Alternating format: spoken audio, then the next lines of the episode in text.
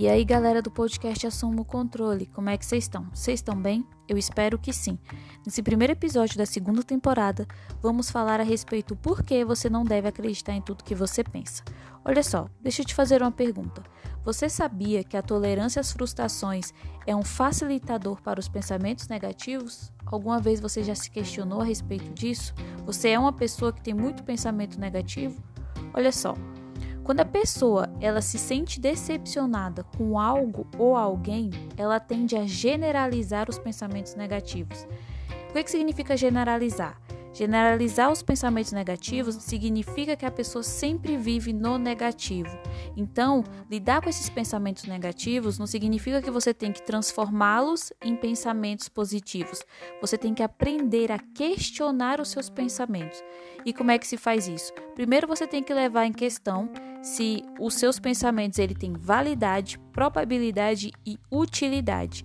Aí você vai se perguntar, tá, Patrícia, mas como é que eu faço isso? Como é que eu faço para saber se os meus pensamentos ele têm validade, probabilidade e utilidade?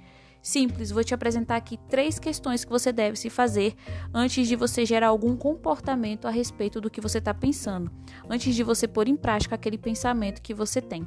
Olha só, primeiro você tem que se perguntar: você tem evidências de que aquele pensamento é real? Segundo, qual é a probabilidade desse seu pensamento acontecer? E terceiro, esse seu pensamento, ele é útil para você? Quando você faz esses três questionamentos antes de expor um comportamento a partir do que você está pensando, você vai ver que você vai diminuir o seu nível de estresse, o nível de raiva, você não vai explodir com qualquer coisa, né? Você vai pensar antes de agir, o que é mais importante.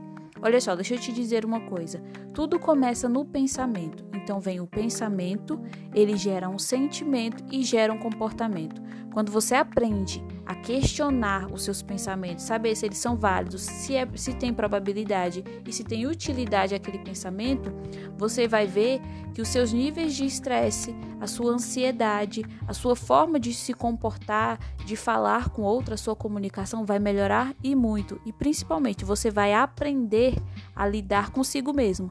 Então, olha só, coloque em prática esses três questionamentos antes de você agir. Então pense bastante se os seus pensamentos eles têm validade, probabilidade e utilidade. E lembre-se, não acredite em tudo que você pensa. Se esse áudio do podcast fez sentido para você, compartilhe ele com outras pessoas que também precisam saber disso. E nos vemos no segundo episódio da segunda temporada do podcast Assuma o Controle. Te vejo lá.